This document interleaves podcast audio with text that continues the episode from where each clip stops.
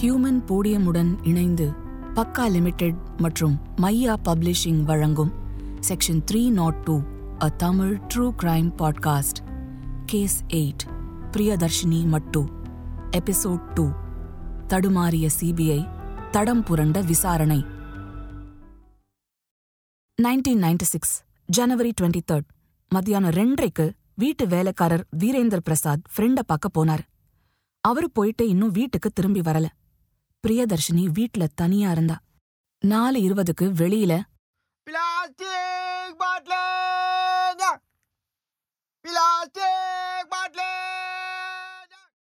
அப்படின்னு ராகத்தோட பிளாஸ்டிக் பொருட்கள் விக்கிற சத்தம் கேட்டுச்சு. அந்த சத்தம் கேட்டா போதும், பிரியதர்ஷினி உற்சாகமாயிருவா. அவளுக்கு ரோட்ல வர வண்டியில பேரம் பேசி வாங்குறதுனா அவ்வளோ இஷ்டம். வண்டிக்காரர் சத்தம் கேட்ட உடனே உற்சாகமா வெளியில ஓடி போனா. இந்த மாதிரி சின்ன சின்ன சந்தோஷங்களை பிரியதர்ஷினி ரொம்ப ஆசையோட நிறைவேற்றிக்குவா. சின்ன சின்ன பாட்டில்களும் டப்பாக்களும் கலர் கலரா மனசுக்கு பிடிச்ச மாதிரி இருந்துச்சு. ஒரு பாட்டில் ரத்த சிவப்பு கலர்ல மூடி போட்டு இருந்துச்சு. பாட்டில்ல சின்ன சின்ன பூக்களை வரைஞ்சிருந்தாங்க. அதை பார்க்கவே அழகா இருந்துச்சு. அதுல நாலஞ்சு வாங்கினா. பாட்டில்களை ஆசையோட தூக்கிக்கிட்டு வீட்டுக்குள்ள போய் கதவை சாத்திக்கிட்டா. மணி நாலே முக்கால். காலிங் பெல் அடிச்சுது. கதவு பக்கம் வந்து யாரு அப்படின்னு கேட்டா. இது புது பழக்கம். சந்தோஷ் அவ வாழ்க்கைக்குள்ள நுழைஞ்ச அப்புறம் வந்த பழக்கம். எப்ப காலிங் பெல் அடிச்சாலும் யாரு கதவை தட்டுனாலும் அது சந்தோஷா இருக்குமோன்னு ஒரு பயம். கதவு பக்கம் வந்து விசாரிச்சுட்டு தான் கதவை திறப்பா. இப்பவும் சந்தோஷா இருக்குமோன்னு நினைச்சுதான் யாரு அப்படின்னு கேட்டா. மேடம் ஜி, வீரேந்தர் பிரசாத். வீரேந்தர் பிரசாத் குரலை கேட்டதும் பிரியதர்ஷினி கதவை திறந்தா. கொஞ்ச நேரத்துல வீரேந்தர் பிரசாத் நாயை கூட்டிட்டு வாக்கிங் போனாரு. கொஞ்ச நேரம் இருங்க ராஜேந்தர் சிங் சார், இல்லனா அப்பா அம்மா வந்துட்டோம், அப்புறம் போங்களேன் அப்படின்னா பிரியதர்ஷினி. இல்லம்மா, மெடிக்கல் ஷாப் வரைக்கும் போகணும், அப்படியே வாக்கிங் போயிட்டு சட்டம் வந்துடுறேன் அப்படின்னு சொன்னாரு. சீக்கிரமா வந்துடுங்க அப்படின்னு பிரியதர்ஷினி சொன்னா. சரிம்மா அப்படின்னு சொல்லிட்டு கிளம்பினாரு. பிரியதர்ஷினி பெட்ரூம்ல படுத்திருந்தா தனியா. மணி நாலு ஐம்பத்தஞ்சு. பிரியதர்ஷினியோட பார்க்கிங் ஏரியா பக்கம் ஒரு புல்லட் முரட்டு எரும மாடு மாதிரி வந்து நின்றுச்சு. அதுல இருந்து இறங்கினான் சந்தோஷ். ஹெல்மெட்டை கழட்டி பைக் கண்ணாடியில மாட்டினான். அப்புறம் என்ன நினைச்சானோ தெரியல, அதை கையில எடுத்துக்கிட்டான். ஹெல்மெட்டோட முன்பகுதியில கண்ணுல தூசு விழாம தடுக்கிற வைசர் ஃபுல்லா ஒழுங்கான கண்டிஷன்ல இருந்தது. பைக்லேருந்து ஒரு கிரீட்டிங் கார்டை எடுத்துட்டு வந்தான்.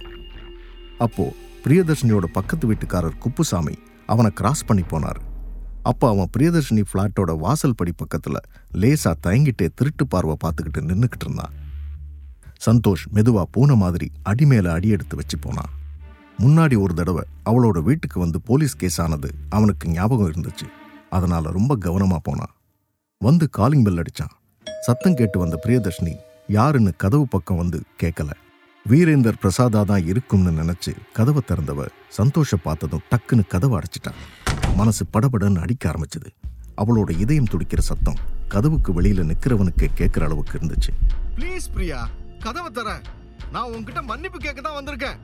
இனிமே உன்னை தொந்தரவு பண்ணவே மாட்டேன் பிரியா. ப்ளீஸ் ப்ளீஸ் கதவை தர பிரியா அப்படின்னு அவன் கெஞ்சினான். மூச்சு நல்லா இழுத்து விட்டு தைரியத்தை வரவழைச்சுக்கிட்டு ஒழுங்கு மரியாதையா போயிரு, இந்த தடவை நான் சும்மா விட மாட்டேன் அப்படின்னு அதட்டுனா பிரியதர்ஷினி.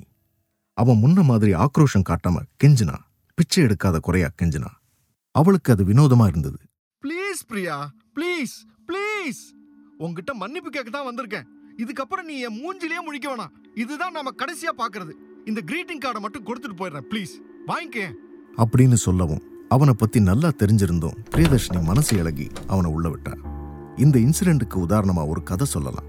ஒரு அரண்மனையில் பூதம் ஒன்று பாட்டிலில் அடப்பட்டு கிடந்துச்சு. அந்த பாட்டில் இருந்த அறைக்குள்ளே யாரும் போக முடியாது, அது மன்னரோட உத்தரவு. ஒரு நாள் இளவரசி அந்த அறை பக்கம் போனப்போ தண்ணி தண்ணின்னு சத்தம் கேட்டுச்சு. இளவரசி அறையை திறந்து உள்ளே போனா சத்தம் அந்த பாட்டிலேருந்து வந்துச்சு. அங்கே அந்த பாட்டிலில் அடப்பட்டு கிடந்த சின்ன பூதம் தான் தண்ணி தண்ணின்னு சத்தம் கொடுத்துச்சு. இளவரசி இளவரசி, நீ ரொம்ப அழகா இருக்கே, உன்னை பார்த்த இறக்க குணம் உள்ளவளா தெரியுது, எனக்கு தாகமா இருக்கு, இந்த பாட்டில திறந்து விட ப்ளீஸ், கொஞ்சம் போல தண்ணி குடிச்சிட்டு மறுபடியும் பாட்டிலுக்குள்ளேயே போயிடுறேன் அப்படின்னு பாவப்பட்ட குரல்ல பூதம் கெஞ்சிச்சு. இளவரசி இறக்கப்பட்டு பாட்டில திறந்தா. வெளியே வந்த பூதம் விஸ்வரூபம் எடுத்துச்சு. இளவரசியை தூக்கிட்டு அப்படியே பறந்து போய் ஏழு கடல் ஏழு மலை தாண்டி சிறையில் வச்சுச்சு. அந்த இளவரசி கதை பிரியதர்ஷினிக்கும் பொருந்தும். அவ இறக்கப்படாம இருந்திருக்கலாம். பாத்திரம் எரிஞ்சு பிச்சை போடணும்னு சும்மாவா சொன்னாங்க? சந்தோஷ் ஏன் இப்படி மாறினான்னு தெரிஞ்சுக்க ஒரு கதை இருக்கு. ஆரம்பத்துல இருந்தே சந்தோஷ் தொடர்ந்து பிரியதர்ஷினி பின்னாடியே வந்து வம்பு பண்ணிட்டு இருந்தான். முதல்ல டிராஃபிக் சிக்னல்ல வந்து வம்பு பண்ணினான். இன்னொரு சமயம் வீட்டுக்கே வந்து தொல்லை கொடுத்தான்.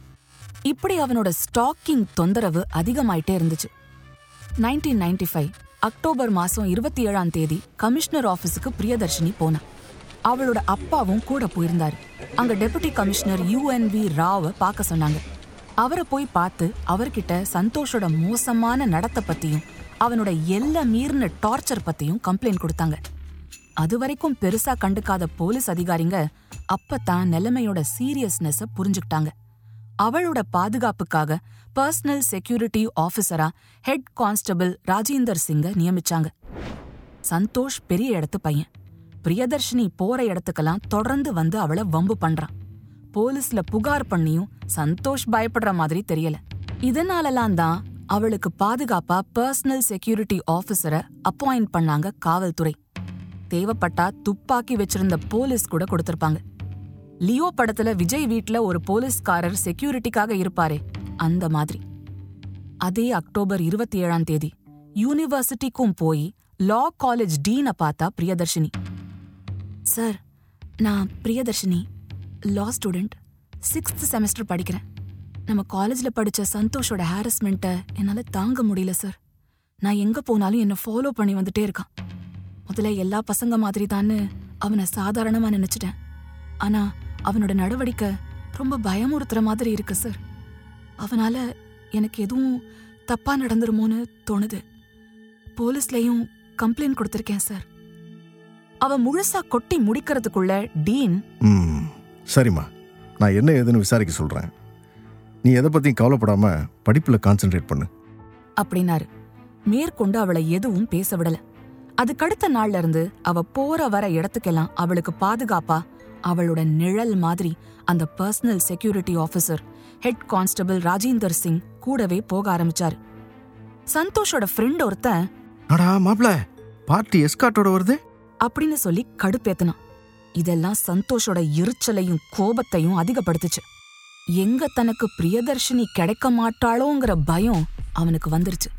அது மட்டும் இல்லாம பிரியதர்ஷினி அவனை அவாய்ட் பண்றதும் அவனை நிராகரிக்கிறதும் அவனோட நிம்மதியை கெடுத்துச்சு. அவளை எப்படியாவது அடைஞ்சிடணும்னு துடிச்சான். ஆனா அதுக்கு அவன் கையாண்ட வழி எல்லாமே ரொம்ப தப்பானது. பிரியதர்ஷினி அவன் மேல யூனிவர்சிட்டியில புகார் கொடுத்ததால அவனும் அக்டோபர் முப்பதாம் தேதி பிரியதர்ஷினி மேல புகார் கொடுத்தான். பிரியதர்ஷினி ஒரே நேரத்துல ரெண்டு கோர்ஸ் பண்றதா சொன்னான். இதெல்லாம் ஒரு பக்கம் இருக்கும்போது நவம்பர் ஆறாம் தேதி ஒரு சம்பவம் நடந்துச்சு. அன்னைக்கு லா காலேஜ் கேம்பஸ்ல வச்சு பிரியதர்ஷினி கிட்ட வம்பு பண்ணினான். திமிரா கூப்பிட்டான் சந்தோஷ். தேவையில்லாம வார்த்தை விடாத, மரியாதை கெட்டும் பாத்துக்க அப்படின்னு சொல்லிக்கிட்டே அவளோட கைய பிடிச்சு இழுத்து முறுக்கி கேம்பஸ்ல எல்லாருக்கும் முன்னாடி அவளை அசிங்கப்படுத்தினான். அவனை தள்ளி விட்டுட்டு ஓடின பிரியதர்ஷினிக்கு ரொம்ப கோபமாவும் அவமானமாவும் இருந்துச்சு. ஒரு பொண்ணா எப்பவும் கம்பீரமா இருக்கணும்னு நினைக்கிற பிரியதர்ஷினிய அந்த சம்பவம் மன ரீதியா ரொம்ப பாதிச்சிருச்சு. மாரிஸ் நகர் போலீஸ் ஸ்டேஷனுக்கு போனா சந்தோஷ் மேல அடுத்த புகார கொடுத்தா. சந்தோஷ போலீஸ் அரெஸ்ட் பண்ணாங்க. ஆனா அவன் சொந்த ஜாமீன்ல வெளியில வந்துட்டான். யூனிவர்சிட்டியில பிரியதர்ஷினி பத்தி சந்தோஷ் கொடுத்திருந்த புகார் தொடர்பா நவம்பர் ஒன்னாம் தேதியும் நவம்பர் இருபத்தி ஏழாம் தேதியும் பிரியதர்ஷினிக்கு யூனிவர்சிட்டியிலிருந்து ப்ரொஃபசர் பி பி பாண்டே மூலமா ஷோ காஸ் நோட்டீஸ் அனுப்புனாங்க. நைன்டீன் நைன்டி ஒன்லயே எம்காம் டிகிரி முடிச்சுட்டதை சொல்லி அவ விளக்கம் கொடுக்க வேண்டியிருந்துச்சு. இப்படியெல்லாம் தொடர்ந்து கொடைச்சல் கொடுத்துட்டே இருந்தான். போலீஸ் ஆஃபீஸரோட பையங்கிறதுனாலையும் அவன் ஒரு லாயருங்கிறதுனாலையும் சந்தோஷ் அநியாய திமிரோடையும் தெனாவட்டோடையும் தெரிஞ்சான். பணம் இருக்கு, அதிகாரம் இருக்கு, என்ன வேணாலும் பண்ணலாம்னு நினைச்சிட்டான். அதனால வரப்போற பின் விளைவுகளை பத்தி கொஞ்சம் கூட கவலைப்படாம வரம்பு மீறி நடக்க ஆரம்பிச்சான். முதல்ல பிரியதர்ஷினி மேல அவனுக்கு இருந்த பிரியம் கொஞ்சம் கொஞ்சமா அவளை எப்படியும் அடைஞ்சே தீரணுங்கிற வெறியா மாறி அவனுக்குள்ள விஷ பாம்பா படமெடுத்து ஆடிச்சு. அவன் மனசுக்குள்ள துளி துளியா விஷத்தை சேர்த்துக்கிற மாதிரி வஞ்சத்தை வளர்த்துக்கிட்டான். வஞ்சம் தீக்கிற நாளை எதிர்பார்த்து காத்துக்கிட்டு இருந்தான். பிரியதர்ஷினி கொலையான தகவல் கிடைச்ச உடனே ஒரு போலீஸ் டீம் இன்ஸ்பெக்டர் லலித் மோகன் தலைமையில ஜீப்ல கிளம்பி வந்தாங்க. இன்ஸ்பெக்டர் சுரேந்தர் சர்மா இன்னொரு ஜீப்ல வந்தாரு. சம்பவம் நடந்த இடத்துக்கு வந்தாங்க. பிரேதம் கிடக்கிற பெட்ரூமுக்கு வந்து பார்த்தாங்க. பிரியதர்ஷினியோட உடம்பு அசையாம வறட்சி போய் கிடந்தது. பிரியதர்ஷினியோட அம்மாவால கூட பார்த்த உடனே சட்டுன்னு அடையாளம் கண்டுபிடிக்க முடியாத அளவுக்கு முகம் கோரமா இருந்தது. கழுத்தை சுத்தி எலக்ட்ரிக் ஹீட்டரோட ஒயர், தரையில சடலத்தை சுத்தி அங்கங்க உறைஞ்சு போன இரத்தக்கரை, சுத்தி சில்லு சில்லா கண்ணாடி துண்டுங்க. இந்த கொலை கேஸை இன்ஸ்பெக்டர் லலித் மோகன் விசாரிக்க ஆரம்பிச்சாரு. சுலப் இன்டர்நேஷனல்ல தலைவர் பொறுப்புல இருந்த பிரியதர்ஷினியோட அப்பா சி எல் மட்டு புகார் கம்ப்ளைண்ட் எழுதி கொடுத்தாரு. அவரும் அவரோட மனைவியும் காலையில பொண்ணோட கிளம்பி போனது, அவ அவங்கள விட்டுட்டு காலேஜுக்கு போனது, அப்புறம் அவர் ஆஃபீஸ் மீட்டிங்னு போனது, அவரோட மனைவி எய்ம்ஸ் ஹாஸ்பிட்டலுக்கு போனது எல்லாத்தையும் குறிப்பிட்டிருந்தாரு. போலீஸ் நடவடிக்கை எடுக்கணும்னு புகார் கொடுத்தாரு. அவர் வீட்டுக்கு ஏழரை மணிக்கு வந்தாரு. அதுக்கப்புறம் அவரோட மனைவி வந்தாங்க. அவங்க ரெண்டு பேரும் வந்து பார்த்தப்போ பொண்ணோட வாயிலிருந்து ரத்தம் வழிஞ்ச தடம் இருந்தது. இன்ஸ்பெக்டர் பிரியதர்ஷினியோட பெட்ரூம்ல அவளோட சடலம் எப்படி கிடைச்சதுன்னு வேற என்னென்னலாம் கவனிச்சாரோ அதெல்லாம் எழுதி அந்த புகார்ல தனியா சேர்த்தாரு. கழுத்துல ஒயரால இறக்குன தடம் பதிஞ்சு கிடந்தது.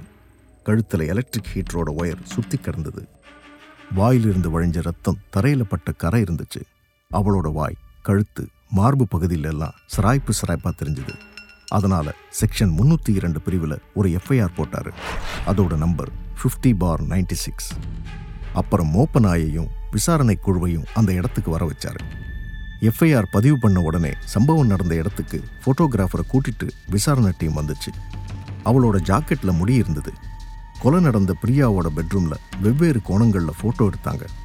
சுத்தியும் சில்லு சில்லா கிடந்த கண்ணாடி துண்டுகளை போட்டோ எடுத்தாங்க. கழுத்தை நெரிக்க கொலைகாரன் யூஸ் பண்ண ஒயர் மாதிரியான தடயங்களை எல்லாம் சேகரிச்சாங்க. அதை பத்திரமா ஒரு பாலித்தீன் கவர்ல போட்டு வச்சாங்க. கொலை சம்பவம் பத்தி பக்கத்தில் உள்ள சாட்சிகள் கிட்ட விசாரிச்சாரு. பணத்தை பத்திரப்படுத்த முறைப்படி சப்தர்ஜங் ஹாஸ்பிட்டலுக்கு அனுப்பினாரு. Personal security officer head constable Rajender Singh, வீட்டு வேலைக்காரர் வீரேந்தர் பிரசாத் ரெண்டு பேர்ட்டையும் ஸ்டேட்மெண்ட் வாங்கினாரு இன்ஸ்பெக்டர். பிரியதர்ஷினியோட அம்மா கிட்ட இன்ஸ்பெக்டர் லலித் மோகன், உங்களுக்கு யார் மேலேயாவது சந்தேகம் இருக்காமா அப்படின்னு கேட்டாரு. சந்தேகம் என்ன சார் சந்தேகம், அந்த சந்தோஷ் குமார் தான் சார் கொலைகாரன்.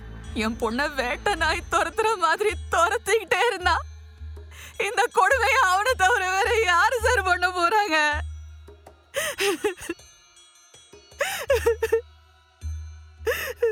அப்படின்னு சொல்லிக்கிட்டு இருக்கிறப்பவே அவங்களால அழுகையை அடக்க முடியல. தேம்பி தேம்பி அழ ஆரம்பிச்சிட்டாங்க. அவங்க அழுக ஓஞ்ச அப்புறமா இன்ஸ்பெக்டர் லலித் மோகன் அவங்க கிட்ட code of criminal procedure CrPC one sixty one பிரிவில் ஒரு ஸ்டேட்மெண்ட் எழுதி வாங்கினார். சாட்சிங்க கிட்ட வாங்குற வாக்கு மூலம்தான் CrPC one sixty one statement. Nineteen ninety six ஜனவரி டுவெண்ட்டி தேர்ட் என்ன நடந்துச்சுன்னா, மத்தியானம் மாருத்தி எயிட் ஹண்ட்ரட் கார்ல வந்து வீட்டில் இறங்குனா பிரியதர்ஷினி.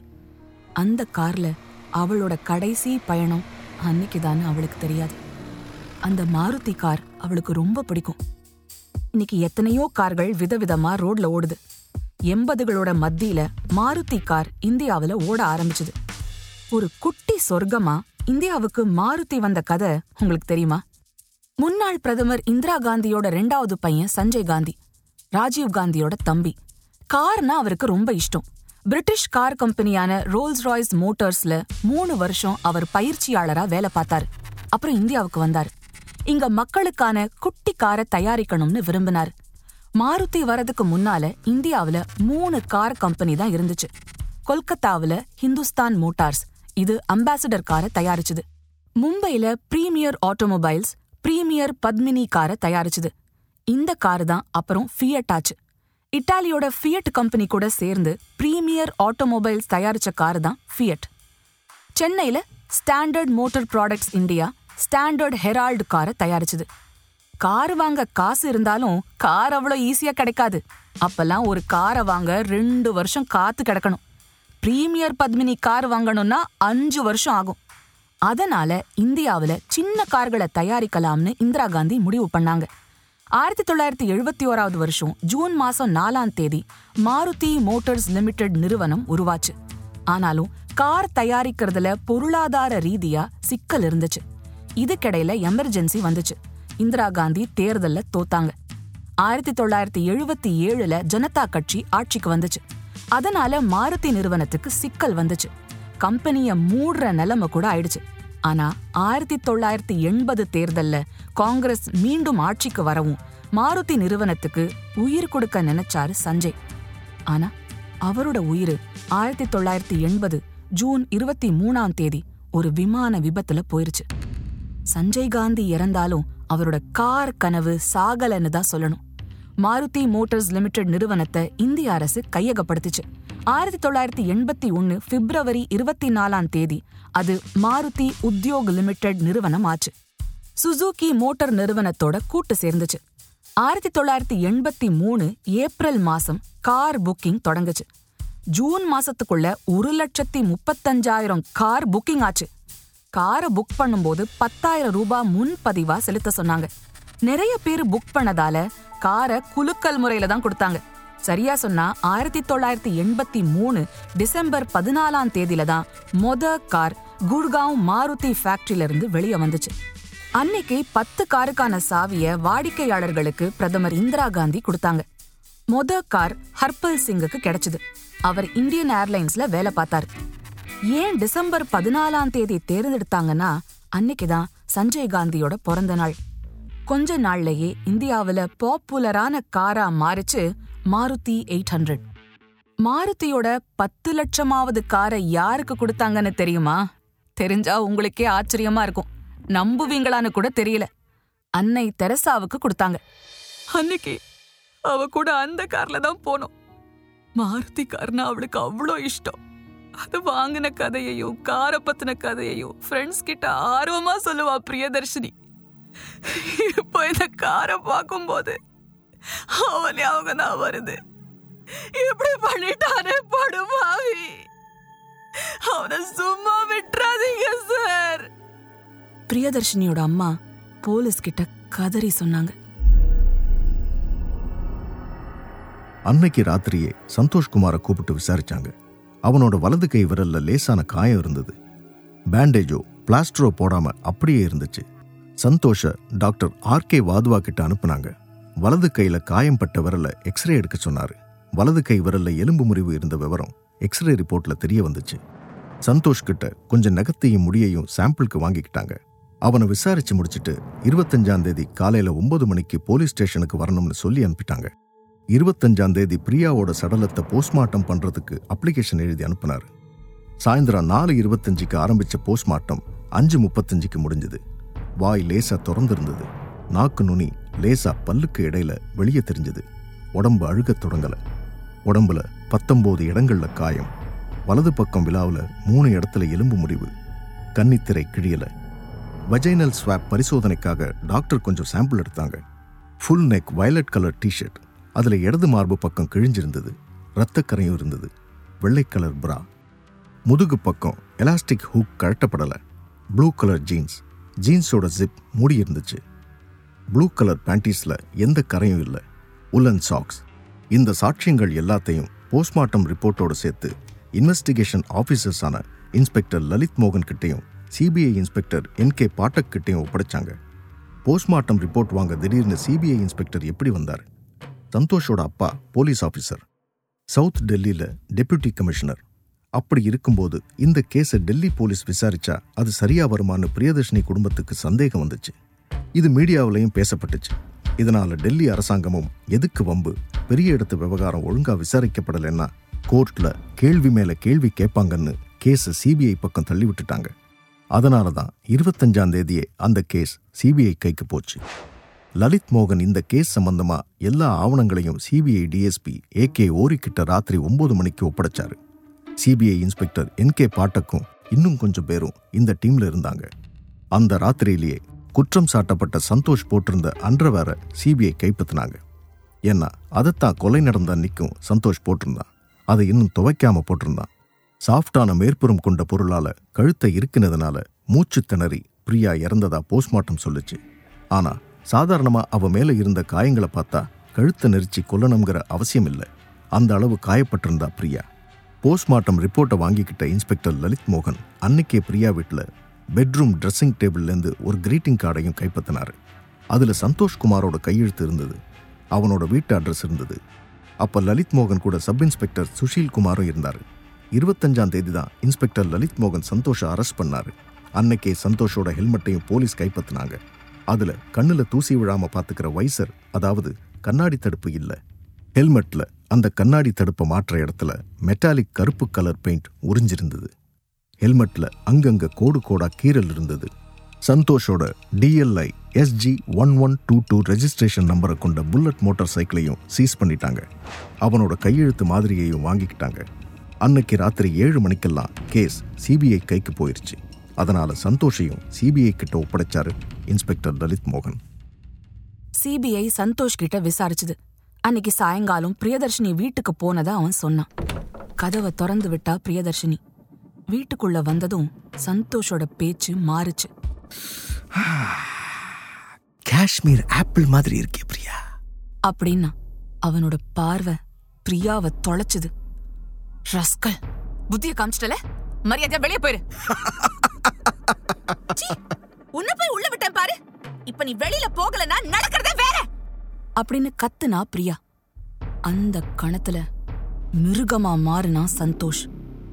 எரிச்சல் அடைஞ்ச பிரியதர்ஷினி, ஒழுங்கா போயிரு பிளடி ராஸ்கல், இல்ல கூச்சல் போட்டு அக்கம் பக்கத்துல இருக்கிறவங்கள கூப்பிடுவேன் அப்படின்னு பயங்கர கோவத்தோட சொன்னா. அத கேட்ட உடனே சந்தோஷுக்கு ஆத்திரம் அதிகமாயி கோவத்தோட பளார்னு பிரியதர்ஷினி கன்னத்துல அரைஞ்சான். அவ சட்டுன்னு அவனை ஓங்கி தள்ளி விட்டான். தடுமாறி அவன் கீழே விழுந்தான். பெட்ரூம் கோட்னா பிரியதர்ஷினி. பெட்ரூம்குள்ள போன பிரியதர்ஷினி கதவை லாக் பண்றதுக்குள்ள பாஞ்சு வந்துட்டான் அந்த பாம்பு. பிரியதர்ஷினியோட பருவம் உருவம் ரெண்டையும் பார்த்து சந்தோஷ் வெறியானா. அவன் மேல விழுந்து வெறி கொண்டு கட்டி பிடிச்சு தாறுமாறா நடந்துட்டான். அவனை விடாம போராடினா, அவனை அடிச்சா, ஓங்கி ஓங்கி குத்துனா, உதச்சா. ஒரு கட்டத்துல தடுமாறி தரையில விழுந்தா. தன்னை இழந்தா. சந்தோஷோட இச்சை தீர்ந்துச்சு, ஆனா கோபம் தீரல. நடந்த சம்பவத்தோட அதிர்ச்சி தாங்காம பாதி மயக்கத்துல இருந்த பிரியதர்ஷினி ஹெல்மெட்டால அடிச்சு நொறுக்குனான். அவளோட முகத்தை உரு தெரியாம செதச்சான். ஹெல்மெட்ல இருந்த கண்ணாடி உடைஞ்சு சில்லு சில்லா செதறிச்சு. அவளை சுத்தியும் ரத்தம் தெரிச்சுது. அப்பவும் அவனோட வெறி அடங்கல. அவளை அடிச்சு அடிச்சு ஆத்திரம் தீராம அங்க இருந்த ஹீட்டரை இழுத்து எலக்ட்ரிக் ஒயரால கழுத்தை இருக்குனா. அவ செத்துட்டாங்கிறது தெரிஞ்ச அப்புறம்தான் அவனோட வெறி அடங்குச்சு. அப்போ மணி அஞ்சரை. அஞ்சு மணி வரைக்கும் பிரியதர்ஷினியா இருந்தவ அஞ்சரை மணிக்கு டெட் பாடி. அவ்வளவு பெரிய காரியத்தை பண்ணிட்டு பிரியதர்ஷினி வீட்டில இருந்து சாதாரணமா வெளியில வந்தான் சந்தோஷ். அப்போ அவன் கையில இருந்த ஹெல்மெட்ல முன்பக்க கண்ணாடி இல்லை. ஹெல்மெட்ல அங்கங்க கீறல் இருந்துச்சு. அஞ்சரை மணிக்கு அந்த உடஞ்ச ஹெல்மெட்டோட Santosh DLISG one one two டூங்கிற அவனோட புல்லட் மோட்டர் பைக்ல பிரியதர்ஷினி வீட்டு பார்க்கிங் ஏரியாவிலிருந்து கிளம்பினான். அது அங்க இருந்த செக்யூரிட்டி ஆஃபீஸர் ஜெய்தீப் சிங் அலுவாலியா பார்த்தாரு. அது மாதிரி அட்வொகேட் ஓ பி சிங்கும் பார்த்தாரு. ரெண்டு பேருக்கும் அங்க ஏதோ ஒரு பெரிய விபரீதம் நடந்திருக்குன்னு அப்போ உரைக்கல. ஒரு பொண்ணை இப்படி செதைச்சிட்டோமே, கொன்னுட்டோமேங்கிற குற்ற உணர்ச்சி கொஞ்சம் கூட இல்லாம நேரா அவன் படிக்கிற இந்தியன் லா இன்ஸ்டிடியூட்டுக்கு கொஞ்சம் லேட்டா போய் சேர்ந்தான். சந்தோஷ் வெளியே போன கொஞ்ச நேரத்துல personal security officer Rajender Singh, constable Devkumar ரெண்டு பேரும் வீட்டுக்கு வந்தாங்க. காலிங் பெல்ல அடிச்சாங்க. காலிங் பெல் அடிக்கிற சத்தம் வெளியில கேட்டுச்சு. ஆனா யாரும் வரல. ரெண்டு மூணு தடவை பெல் அடிச்சு பார்த்தாரு. யாரும் வந்து கதவை திறக்கலன்னு தெரிஞ்சதும் அவங்க ரெண்டு பேருக்கும் சந்தேகம் வந்துருச்சு. வீட்டுக்கு பின்னாடி இருக்கிற கதவை தட்டி பார்க்கலாம்னு அங்க போனாங்க. அது லேசா திறந்து கிடந்துச்சு. வழக்கமா அந்த கதவு பூட்டித்தான் இருக்கும். கதவு திறந்து கிடக்கே என்னன்னு தெரியலையேங்கிற யோசனையோட ரெண்டு பேரும் வீட்டுக்குள்ள போனாங்க. பெட்ரூமுக்கு போன அவங்களுக்கு பயங்கர ஷாக். அங்க டபுள் பெட்டுக்கு கீழே பிரியதர்ஷினி கிடந்தா. உடம்புல அசைவே இல்லை. அவளோட முகம் அடையாளமே தெரியாம செதஞ்சு போயிருந்துச்சு. கழுத்துல எலக்ட்ரிக் ஹீட்டரோட ஒயர் சுத்தி கிடந்துச்சு. அவளை சுத்தி ரத்தக்கரை. பக்கத்துல அவளை சுத்தி சில்லு சில்லா கண்ணாடி துண்டுகள் கிடந்துச்சு. இதை பார்த்த உடனே personal security officer Rajender Singh, constable Devkumar ரெண்டு பேரும் டைனிங் ரூமுக்கு ஓடி வந்தாங்க. வசந்த் குஞ்ச் போலீஸ் ஸ்டேஷனுக்கு ராஜேந்தர் சிங் ஃபோன் பண்ணாரு. சார், நான் பிரியதர்ஷினி மற்றோட personal security officer head constable Rajender Singh பேசுறேன் சார் அப்படின்னு ஆரம்பிச்சவரு பிரியதர்ஷினி செத்து கிடந்த விஷயத்த விலாவாரியா இன்ஸ்பெக்டர் சுரீந்தர் சர்மா கிட்ட சொன்னார். போனை வச்சவரு, அவளை காப்பாத்த வேண்டிய பொறுப்பை ஒழுங்கா பண்ணாம இப்படி அநியாயமா காவு கொடுத்துட்டோமேன்னு நினைச்சாரோ என்னவோ, அப்படியே நில குலைஞ்சு உட்கார்ந்துட்டார். சந்தோஷ இருபத்தாறாம் தேதி கோர்ட்ல ப்ரொடியூஸ் பண்ணாங்க. கோர்ட் இருபத்தெட்டாம் தேதி வரைக்கும் அவனை போலீஸ் கஸ்டடியில வச்சு விசாரிக்க அனுமதி கொடுத்துச்சு. அன்னைக்கே டிஎஸ்பி ஏ கே ஓரி பிரியா வீட்டுக்கு போய் விசாரிச்சாரு. இருபத்தேழாம் தேதி பிரியா வீட்டு வேலைக்காரர் வீரேந்தர் பிரசாதோட ஸ்டேட்மெண்ட் சிபிஐ ஆபீஸ்ல வச்சு பதிவு பண்ணிக்கிட்டாரு A K Ori. DSP D P Singh அனுப்பி சந்தோஷ் வீட்டை சர்ச் பண்ண சொன்னாரு. அங்கிருந்து சில போட்டோஸ், டெலிபோன் டைரி இதெல்லாம் எடுத்துட்டு வந்தாங்க. இன்ஸ்பெக்டர் லலித் மோகன் தந்த கொலை நடந்த இடத்துல கிடைச்ச ரத்த மாதிரி, முடி இப்படியான தடய பொருட்களை இருபத்தேழாம் தேதி மல்கானா மூடிட்டதுனால தன்னோட வச்சுக்கிட்டாரு டிஎஸ்பி ஏ கே ஓரி. மல்கானாங்கிறது சாட்சியங்களையும் தடய பொருட்களையும் பாதுகாப்பா வைக்கிற இடம். தேவைப்படும் போது எடுத்து கொடுப்பாங்க. யார் எப்போ எடுத்தாலும் கையெழுத்து வாங்கி வச்சிருப்பாங்க. சாட்சியங்களை யார் எடுத்தாங்கன்னு தெளிவா ரெக்கார்ட் மெயின்டைன் பண்ணுவாங்க. ஆனா சாட்சியங்களை ரெண்டு நாளா டிஎஸ்பி ஏ கே ஓரிய வச்சுக்கிட்டாரு. அதை வச்சு சிபிஐ பித்தலாட்டம் பண்ண திட்டம் போட்டுச்சோ என்னவோ. இருபத்தெட்டாம் தேதி சந்தோஷோட பிளட் சாம்பிள் எடுத்துக்கிட்டாங்க. ரெண்டு சின்ன பாட்டில்ல பத்து பத்து எம்எல் எடுத்தாங்க. இருபத்தொன்பதாம் தேதி DSP A K Ori postmortem report வாங்கிக்கிட்டார். தடைய பொருட்களை மல்கானா ரெஜிஸ்டர்ல என்ட்ரி போட்டுட்டு டிஎன்ஏ டெஸ்ட்டுக்காக அதை எடுத்துக்கிட்டாரு. இருபத்தொன்பதாம் தேதி வசந்த் நகர் போலீஸ் ஸ்டேஷன்ல சந்தோஷ் மேல கொடுத்திருந்த கம்ப்ளைண்ட் கைப்பற்றினாரு. அப்படியே ராஜேந்தர் சிங், தேவ்குமார் ரெண்டு பேரையும் விசாரிச்சாரு. பிளாஸ்டிக் டப்பாக்களை வித்த விகாஷ் சர்மா கிட்ட ஸ்டேட்மெண்ட் வாங்கினாரு. முப்பதாம் தேதி பிரியாவோட காலேஜில் போய் விசாரிச்சாங்க. சந்தோஷ்குமார் கொடுத்த புகார் பத்திலாம் கேட்டாங்க. முப்பத்தி ஒன்னாம் தேதி அந்த புகாரோட காப்பிகளை வாங்கிக்கிட்டாங்க. முப்பத்தொன்னாம் தேதி தடைய பொருட்களையும் பிளட் சாம்பிளையும் டெஸ்ட்டுக்காக ஹைதராபாத் அனுப்புனாங்க. டிஎன்ஏ டெஸ்ட்டுக்கு சந்தோஷோட அண்டர்வேர் தேவையில்லைன்னு ஹைதராபாத் லேப்ல அதை திருப்பி கொடுத்துட்டாங்க. சந்தோஷோட ரத்த மாதிரி நாலு வயல்ஸ் இருந்துச்சு. ஆனா அவன்கிட்ட பிளட் எடுக்கும்போது ரெண்டு வயல்ஸ் தான் எடுத்தாங்க, பத்து பத்து எம்எல்ஆ. இப்போ அது நாலு வயலா மாறிடுச்சு. இதுதான் இந்த கேஸோட போக்கையை மாத்திச்சு. பிப்ரவரி ஒன்னாம் தேதி சிபிஐ டிஎஸ்பி ஓரி பிரியாவோட அம்மா ராஜேஸ்வரி கிட்ட ஸ்டேட்மெண்ட் வாங்கிக்கிட்டாரு. பிரியதர்ஷினியோட சகோதரர் ஹேமந்த் மட்டு சிபிஐ அதிகாரி ஓரி கிட்ட, சார், கொலை நடந்த அன்னைக்கு அந்த கொலைகாரன் எங்க வீட்டுக்கு பக்கத்துல நின்றுட்டு இருந்ததை பக்கத்து வீட்டுக்காரர் குப்புசாமி பார்த்திருக்கார் சார் அப்படின்னு சொன்னாரு. அன்னைக்கு குப்புசாமி இல்லாததால அவர்கிட்ட சிபிஐ அதிகாரி ஸ்டேட்மெண்ட் வாங்கல. நாலாம் தேதி சிபிஐ டிஎஸ்பி ஏ கே ஓரி பிரியா வீட்டுக்கு போனாரு. அப்பதான் குப்புசாமியோட ஸ்டேட்மெண்ட் வாங்கினாரு.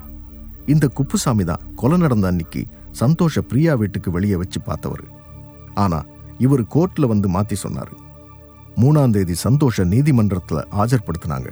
அங்கிருந்து அவரை நீதிமன்ற காவலுக்கு கொண்டு போனாங்க. சந்தோஷ விசாரிச்சப்போ, சார், பிரியதர்ஷினியும் நானும் ஃப்ரெண்டு. எங்கள் கேங்கில் அருண், மஞ்சு பாரதி, தன்வீர் அகமத் எல்லாருமே இருக்காங்க சார். நாங்கள் எல்லாருமே ஃப்ரெண்ட்ஸ் அப்படின்னு சொன்னான் சந்தோஷ். அவங்க எல்லார்கிட்டையும் போலீஸ் ஸ்டேட்மெண்ட் வாங்கிக்கிட்டாங்க. அஞ்சாம் தேதி தடயவியல் சோதனைக்காக சாட்சியங்களை, தடைய பொருட்களை அனுப்புனாங்க. ஆறாம் தேதி சந்தோஷோட கையெழுத்தையும் அந்த கிரீட்டிங் கார்டையும் தடயவியல் சோதனைக்கு அனுப்புனாங்க. சோதனையோட ரிப்போர்ட்டையும் வாங்கிக்கிட்டாங்க. சிபிஐ டிஎஸ்பி ஓரி எட்டாம் தேதி பிரியா வீட்டிலேருந்து இந்தியன் லா இன்ஸ்டிடியூட்டுக்கு போனார். ஆவரேஜாக நாற்பது நாற்பத்தஞ்சு கிலோமீட்டர் ஸ்பீடில் போனார். அங்கே போய் சேர அவருக்கு முப்பத்தஞ்சு நிமிஷம் ஆகிருக்கு. இந்த கேஸில் இந்த நேரமும் ரொம்ப முக்கியம். அன்னைக்கு தான் சம்பவம் நடந்த இடத்துல எடுத்த ஃபோட்டோக்களும் வந்தது. சந்தோஷ விசாரணை செஞ்சப்போ, வலது கையில் என்ன காயம், அது எப்படியாச்சு அப்படின்னு கேட்டாங்க. இதுவா சார், ஜனவரி பதினாலாம் தேதி பைக்கில் போகும்போது விழுந்துட்டேன் சார் அப்படின்னு சொன்னான் சந்தோஷ். அவன் சொன்ன ஆஸ்பத்திரியில் போய் இன்ஸ்பெக்டர் எக்ஸ்ரே மாதிரியான ஆவணங்களை வாங்கிக்கிட்டாரு. அந்த ரிப்போர்ட்டையும் மல்கானா ரெஜிஸ்டரில் என்ட்ரி போட்டு வச்சுட்டாங்க. காயமடைஞ்சு ரெண்டு மூணு நாள் தான் இருக்குன்னு டாக்டரோட ரிப்போர்ட் சொல்லிச்சு. போலீஸ் விசாரணையெல்லாம் முடிஞ்சு இந்த case additional sessions judge Shri S C Mittal முன்னால் ஆயிரத்தி தொள்ளாயிரத்தி தொண்ணூற்றி ஏழு ஜூலை பதினேழு அன்னைக்கு விசாரணைக்கு வந்தது. சந்தோஷ் மேலே இபிகோ three seventy six three not two அப்படின்னு ரெண்டு செக்ஷனில் வழக்கு பதிவு செஞ்சுருந்தாங்க. இந்த கேஸில் விசாரணையெல்லாம் முடிஞ்சு ஜட்மெண்ட் சமயத்தில் இன்னொரு அமர்வுக்கு கேஸை மாற்றிட்டாங்க. அது வரைக்கும் டீட்டெயில்டாக விசாரித்த நீதிபதிக்கு இனிமே வேலை இல்லை. அவரால் தீர்ப்பு சொல்ல முடியாது. தீர்ப்பு சொல்ல முடியாத அளவுக்கு என்ன நடந்தது அப்படின்னா இந்த கேஸ் என்ன ஆகும், இனிமே என்ன நடக்க போகுது? தொடர்ந்து அடுத்த வாரம் புது எபிசோட் கேளுங்க. ஹியூமன் போடியமோட இந்த பாட்காஸ்ட் பயணத்துல நீங்களும் ஸ்பான்சரா இணைய தொடர்பு கொள்ள வேண்டிய email ID contact at humanpodium dot com. This episode was brought to you by Pakka Limited. We all love food, don't we? Pakka Limited, a forty-two-year-old company, strives to build better regenerative packaging for food at scale while working in a circular economy. Keeping your food safe is Pakka's dharma. And Maya Publishing. Turn your literary dreams into reality with Maya Publishing, where your story finds its voice and comes to life in print. Script by Tamil three sixty degree. Narrated by Deepika Arun and Veera. Sound design, recording, mixing and mastering by Baba Prasad, assisted by Surya Prakash at Digi Sound Studio, Chennai. Music by Dakshin. Direction team Bhavya Kirthivasan and Srinithya Sundar. Executive producer Deepika Arun. Produced by Human Podium. This podcast is based on true stories and real-life events. While we strive for accuracy and authenticity, certain aspects such as dialogue, pacing, and narrative sequence may have been enhanced or reconstructed for dramatic and entertainment purposes. Our intention is to provide a compelling and engaging listening experience while staying true to the essence of the stories being told. Keep in mind that some details may have been altered or condensed for storytelling reasons. Listeners are advised to use their discretion. We may refer to specific individuals or groups by their names in order to share stories, insights, or historical accounts. These references are intended to provide context and understanding and are based on publicly available information. We want to emphasize that these references are made solely for the purpose of providing accurate information and fostering a deeper understanding of our culture and society. We strive to approach these discussions with sensitivity and a commitment to treat all individuals and their stories with respect and sensitivity.